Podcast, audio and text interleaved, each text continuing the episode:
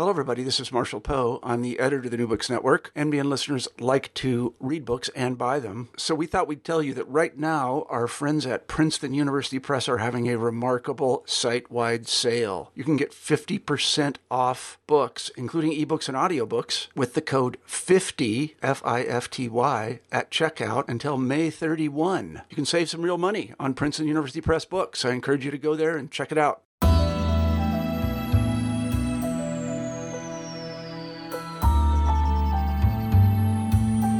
Welcome to the New Books Network. I'm Stephen Pimpare, host of the Public Policy Channel, and today I am pleased to welcome Paul Renfro, who is the author of Stranger Danger Family Values, Childhood, and the American Carceral State from Oxford University Press.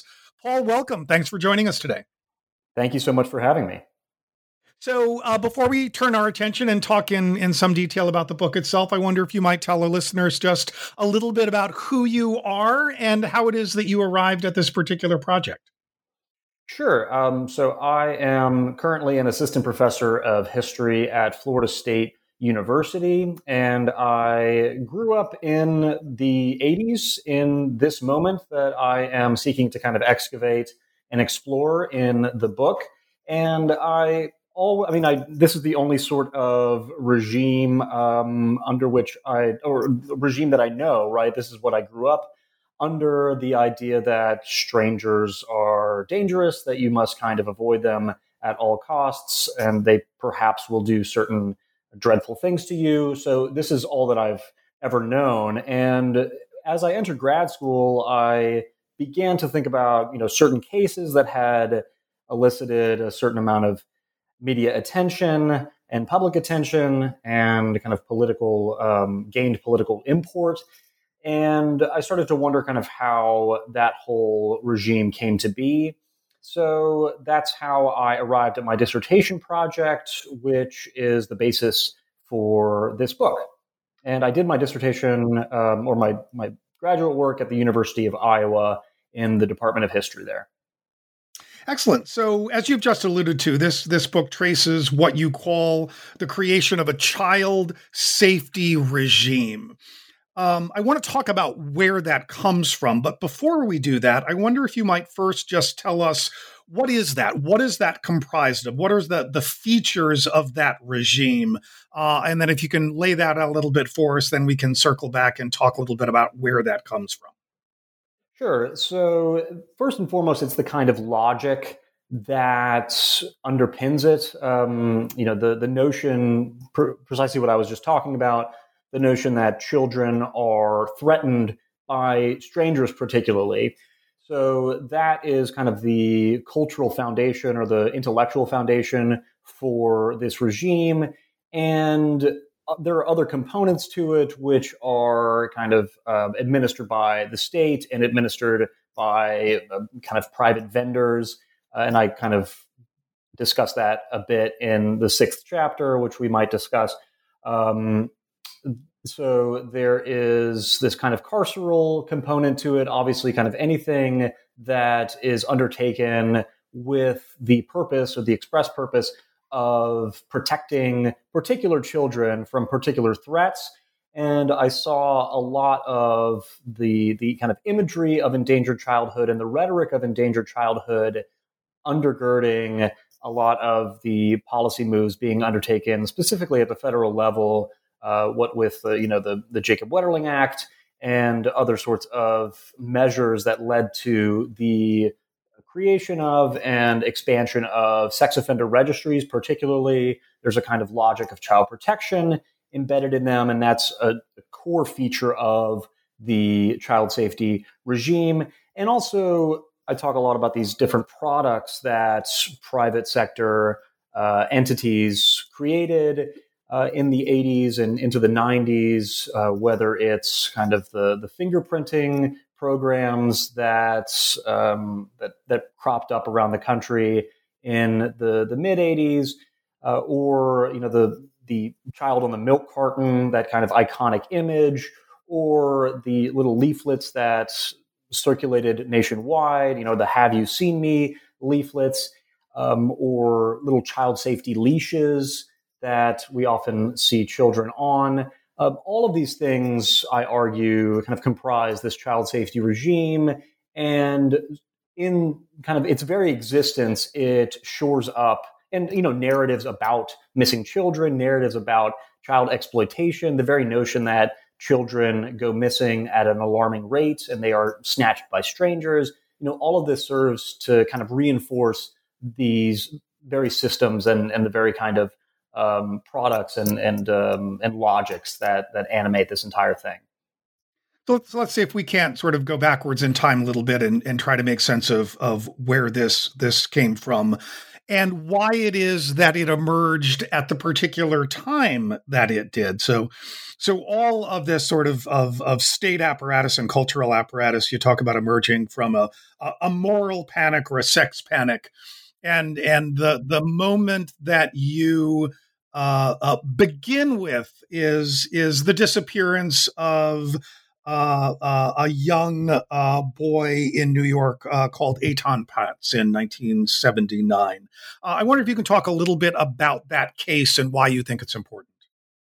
Right. Um, so I think, you know, I talk a bit about the antecedents to this panic. Obviously, there's a kind of panic over sexual psychopaths in the 50s, or really from the 1930s through the 50s you can kind of find um, antecedents in Indian captivity narratives.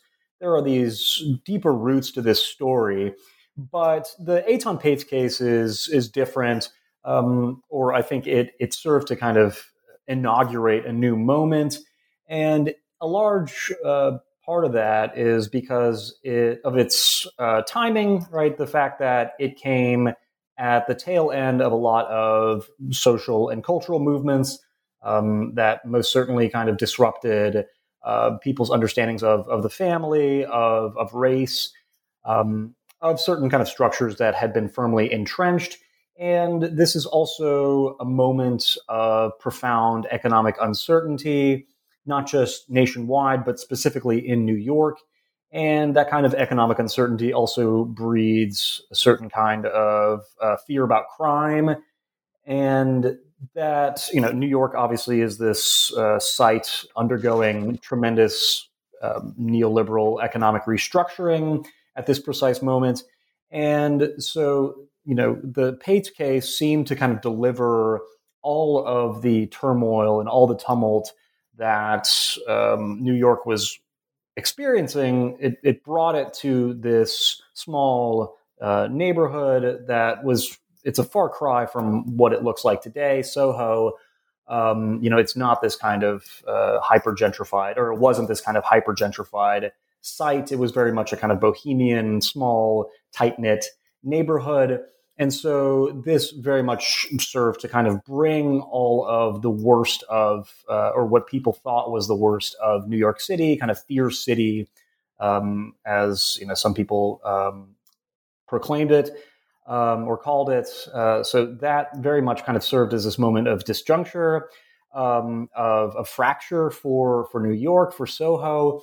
And I think another really important component of that case is the imagery associated with it, the fact that Etan Patz was incredibly photogenic, telegenic, and that was obviously captured by his professional photographer father, Stanley Patz, who had this cache of really uh, alluring images of his son that could be deployed by by news media and obviously this is the the media capital of the world perhaps and so the the news media in the area obviously the new york times with this tremendous uh, reach um, gloms onto the story and it becomes, um, I argue, this first real kind of individual case that gestures to this larger social problem. Whereas you had, you know, just a few years prior, um, cases like uh, John Wayne Gacy and the Candyman killings in, in the Houston area, these didn't necessarily focus on one child and and gesture to a larger social problem, one that would be kind of captured under the umbrella of missing children. And that's precisely what happened with the Etan Patz case. And he becomes this kind of emblem of a larger issue, and other cases become kind of subsumed under uh, or become kind of conjoined with with his case, and they kind of gesture to a larger problem that people need to be concerned about because ostensibly this is happening everywhere, and it's something that could happen to your child. And and so what is it that that I mean this becomes one of those those those cases that uh, uh, enshrines this idea that gay men are predators and you must protect your children not merely from strangers but from gay men in particular yes? Is there there's something about this case that that sheds light on on that moment and how we got to there Right, and that's not a new idea at that right. moment, right? Um, you know, obviously we Anita Bryant and yeah, going all yeah, exactly. Anita Bryant had, and I'm not saying that you were suggesting that, but um, no, right. Anita Bryant was very much kind of uh, trafficking in that sort of myth. Uh, the idea that gay men are predisposed to, you know, they need to recruit your children.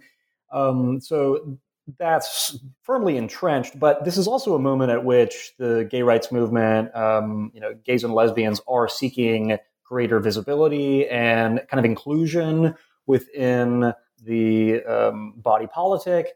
And so, for that reason, you know, this looks, uh, especially not just, I mean, not immediately after the case, although some people, uh, or after the abduction, some people did kind of speculate that perhaps some sort of pedophile um, stole uh, or snatched Etan Patz, uh, that didn't really become uh, a true kind of narrative or a true storyline until a few years later when there was a raid on a NAMBLA cottage or a, a cottage that was purportedly affiliated with NAMBLA, North American Man Boy Love Association, which promoted um, intergenerational relationships.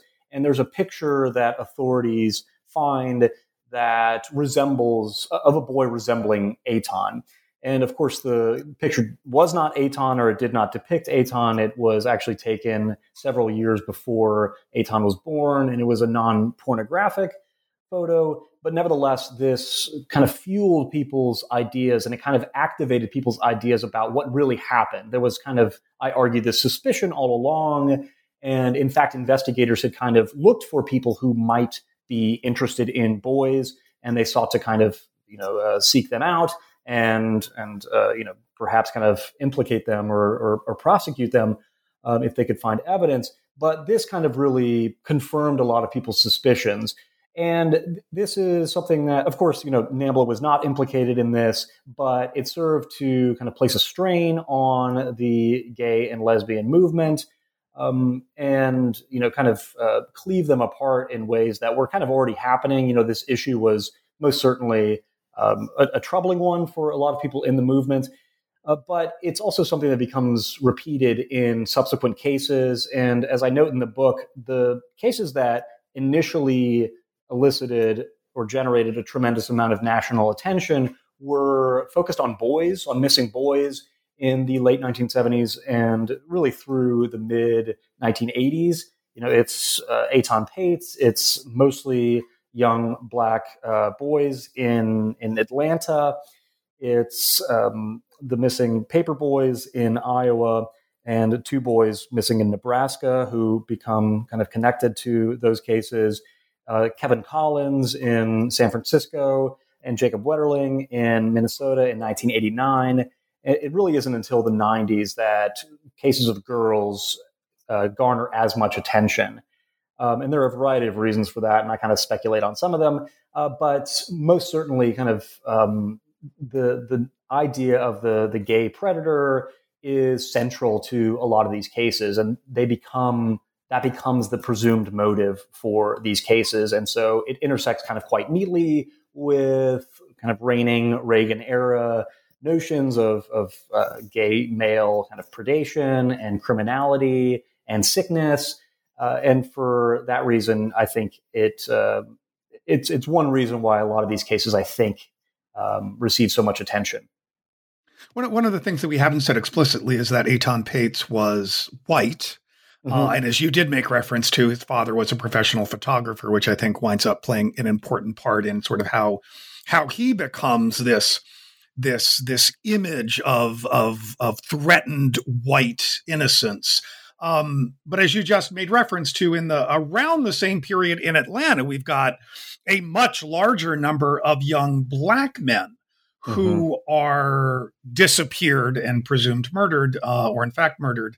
Uh, so, what when, when you look at sort of the, the racial dynamic, right? What is what does that tell us? How does how does race flip the the narrative or the, the the ways in which these these stories become public stories, and then how they do or do not translate into policy? Right. I mean, I think the the very notion of kind of victimhood is racialized and it is uh, white, and so Etan Patz was this kind of prototypical. Even though he came from a Jewish family, uh, he was, for all intents and purposes, kind of rendered white and cast as white. And the fact that he was blonde and had blue eyes kind of made him the picture of boyhood innocence. Kind of spoke to people's understandings of or kind of pictures of um, childhood and boyhood specifically. And much the same thing happens, I think, in Iowa with Johnny Gosch and Eugene Martin. But the Atlanta cases were much different, obviously, because not just of race, but class as well. These were poor or working class black uh, boys. There were, I think, one or two girls who were actually kind of included on this list of missing and murdered in Atlanta, but almost all of them were um, male. But they were also in kind of news media dispatches and in political rhetoric and people's general understanding of them. They were kind of criminalized in a way. They were understood as kind of lost before they were even snatched and slain.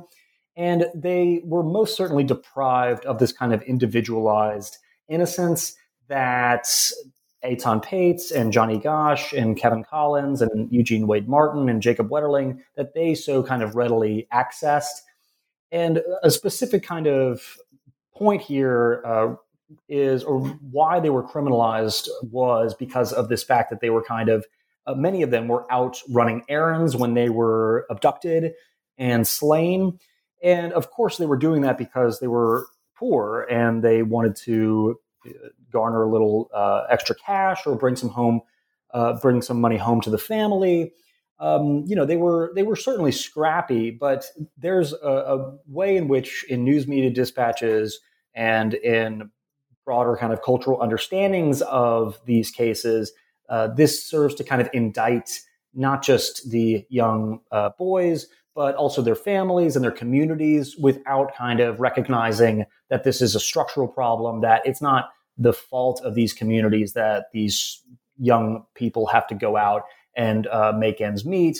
They are kind of forced to do so because they live in, in deprivation, because of kind of larger systems and processes. So, you know, the same sort of critique doesn't get applied to Johnny Gosch and Eugene Martin, who were paper boys who were out delivering papers for money. You know, they're not understood as, quote, street hustlers or street grunchians or anything like that. Um, so it, it kind of speaks to the way in which race and childhood, or excuse me, race and class very much um, shape how people understand of childhood, who gets to be a child, and who gets to partake in the perquisites of childhood innocence. So as as these events are are occurring in in multiple places around the country, we sort of enter into the the Reagan era and uh, increasing pressure on the federal government to step in and do something about this this perceived crisis, right? And something we sort of we have we haven't mentioned, we probably should, right. is that yeah. uh, is is that well you, you finish that sentence, you know where I'm going. sure. Uh, so, what, what real danger, right? Right, right. So um, yeah, and I don't mean to be flippant about this. You know, obviously these are horrendous cases. Yeah. Uh, but they most certainly don't kind of represent a larger social problem or they don't speak to an epidemic. You know, there's often this notion. I think there's a, a term that is being kicked around oftentimes. Um, you know, a child kidnapping epidemic or something to that effect. And folks are because this is a moral panic or a sex panic, uh, as you indicated. Folks are kicking around these embellished or largely exaggerated statistics, and you know, in in part, they can't be blamed because it's very difficult to kind of obtain actual legitimate statistics for this sort of thing. You know, what constitutes a missing child? For how long does the child have to be missing? Under what circumstances? But uh, when it comes to stranger kidnappings of children in the United States, something like 100 to 300, maybe 400 at most, um, are snatched by strangers in any given year. So, in a country of you know now what 320 million, that's not a lot. Um, and and of course, you're far more likely to be kidnapped or exploited by somebody you know, whether it's a parent or an acquaintance. And that's not the the sort of understanding, the the larger narrative that shapes this panic. Folks aren't saying this is a parental danger panic, although there was some discussion of that in the earlier uh, in in the late 70s. Uh, but it it paled in comparison to to what we have here. This is most certainly uh, exaggerated. It's a panic uh, concerning stranger abductions and stranger danger.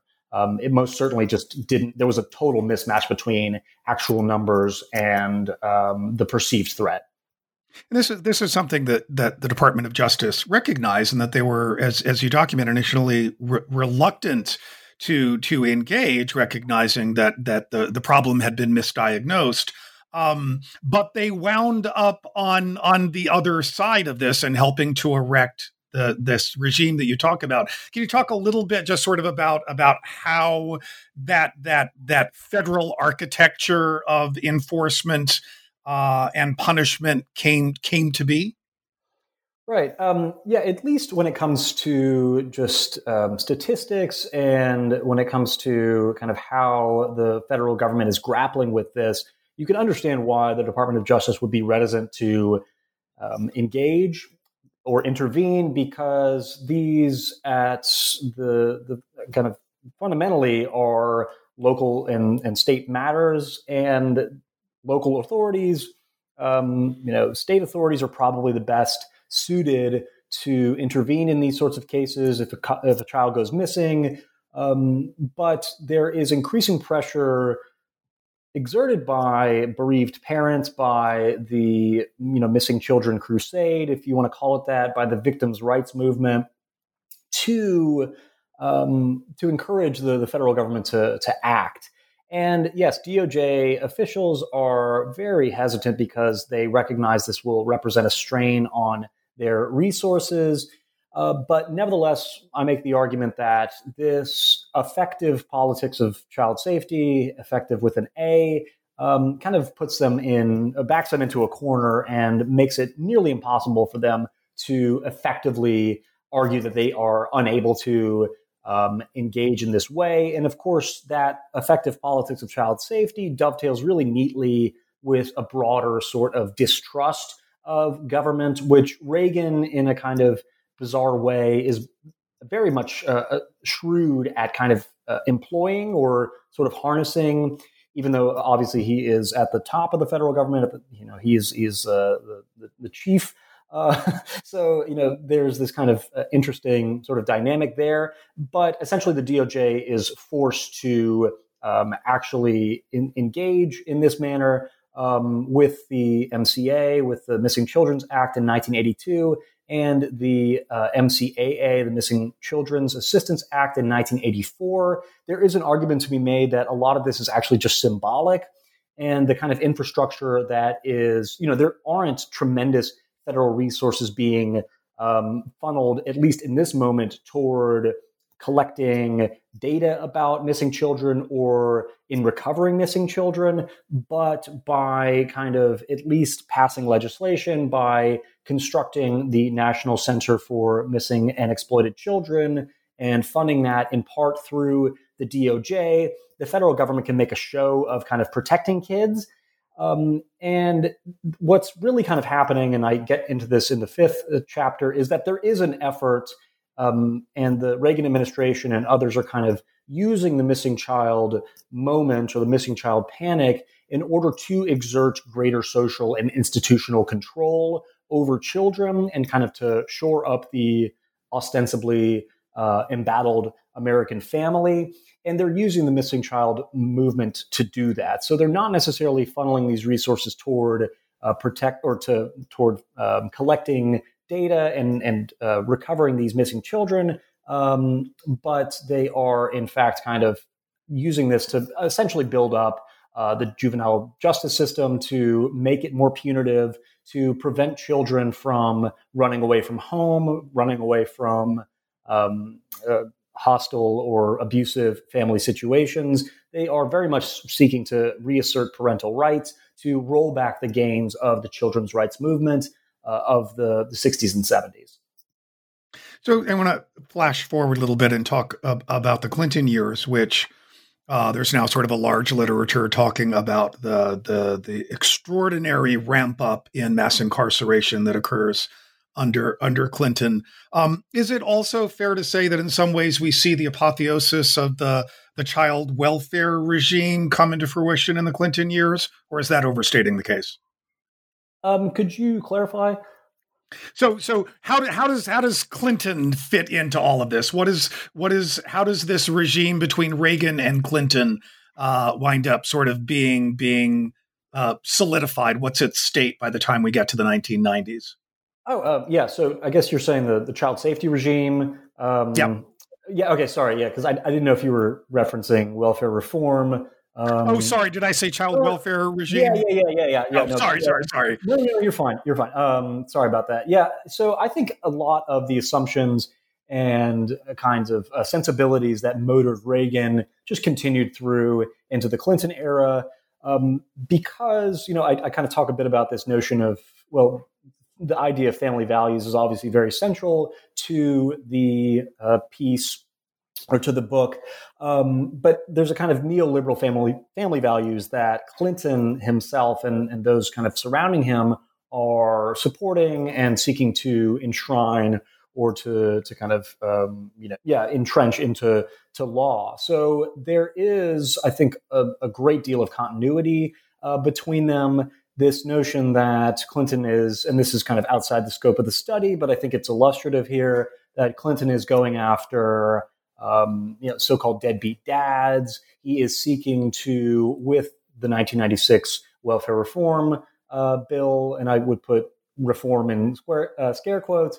Um, you know, he's seeking to kind of promote family formation and a certain kind of family formation. He's seeking, obviously, to stigmatize certain family uh, forms and certain behaviors. So I think through the very kind of shrewd and cynical deployment of white children and endangered white children or supposedly endangered white children through that kind of um, imagery and that kind of rhetoric, Clinton is also capable or, or able to expand the federal machinery of mass incarceration. And this is, I think, very clear with um, the, the Jacob Wetterling Act, which is a key component uh, per the Clinton administration's admission, um, a key component of the 1994 crime bill. And this essentially, although a few states had already installed or implemented uh, sex offender registries, this mandates it uh, federally or nationwide, I should say, and requires all states to um, to maintain such registries. And you know the the consequences of this, I think a lot of people don't grapple with because sex offenders are understood to be kind of pariahs. They're subject to social death. But something like a million people or, or nearly a million people in the United States are currently forced to register. So that's, um, you know, and in states like Florida, the, the percentage um, is even higher, or I should say, you know, the percent of the population is, is even higher. So that is, I think, something that Americans will have to grapple with if as I maybe suggest in the, the conclusion, if we're beginning to recognize that perhaps this child safety regime and perhaps the regime of mass incarceration have been pushed too far, then you know you have to reckon with the fact that um, the sex offender registration system, in large part, kind of grows out of this fear over white children being preyed upon by these kinds of um, spectral predators. So, um, and, and just to kind of rattle off a few other cases or um, laws that kind of uh, flow from this. I mean, there's the Jacob Wetterling Act in 1994, uh, Megan's Law. in 1996, and also um, Polly Klaas, who was kidnapped and murdered in California. Her name is um, and her face is kind of are used to pass the federal three strikes bill um, on obviously on the federal level and in California. Um, and there are you know other examples kind of extending into the Bush era, uh, the Bush two era, and in the Obama years. And you know one, I guess this story began when I entered into grad school as very much uh, many stories did at this time. There was this kind of conception within the historiography of the rise of the right. That was the prevailing sort of narrative. And you know, as I moved through grad school, as texts like The New Jim Crow and work by Heather Ann Thompson um, came out, folks started to pay more attention to the carceral state. And by looking at the carceral state, you are kind of forced to reckon with the fact that this is a bipartisan affair. You know, you can't simply say that this is evidence of a conservative ascendancy when both parties are deeply implicated in um, in constructing this. So, you know, there isn't a great deal of differentiation between the Reagan administration, Bush one, Clinton, uh, Bush two, and Obama when it comes to maintaining this sort of child safety regime, or in fact, kind of augmenting it, as I suggest that Obama did uh, with the international Megan's Law that he signed in 2016. You're listening to the public policy channel of the New Books Network, and we have been speaking with Paul Renfro, who is the author of Stranger Danger Family Values, Childhood, and the American Carceral State from Oxford University Press. Paul, thank you so much for joining us today. Thank you so much for having me. Really appreciate it.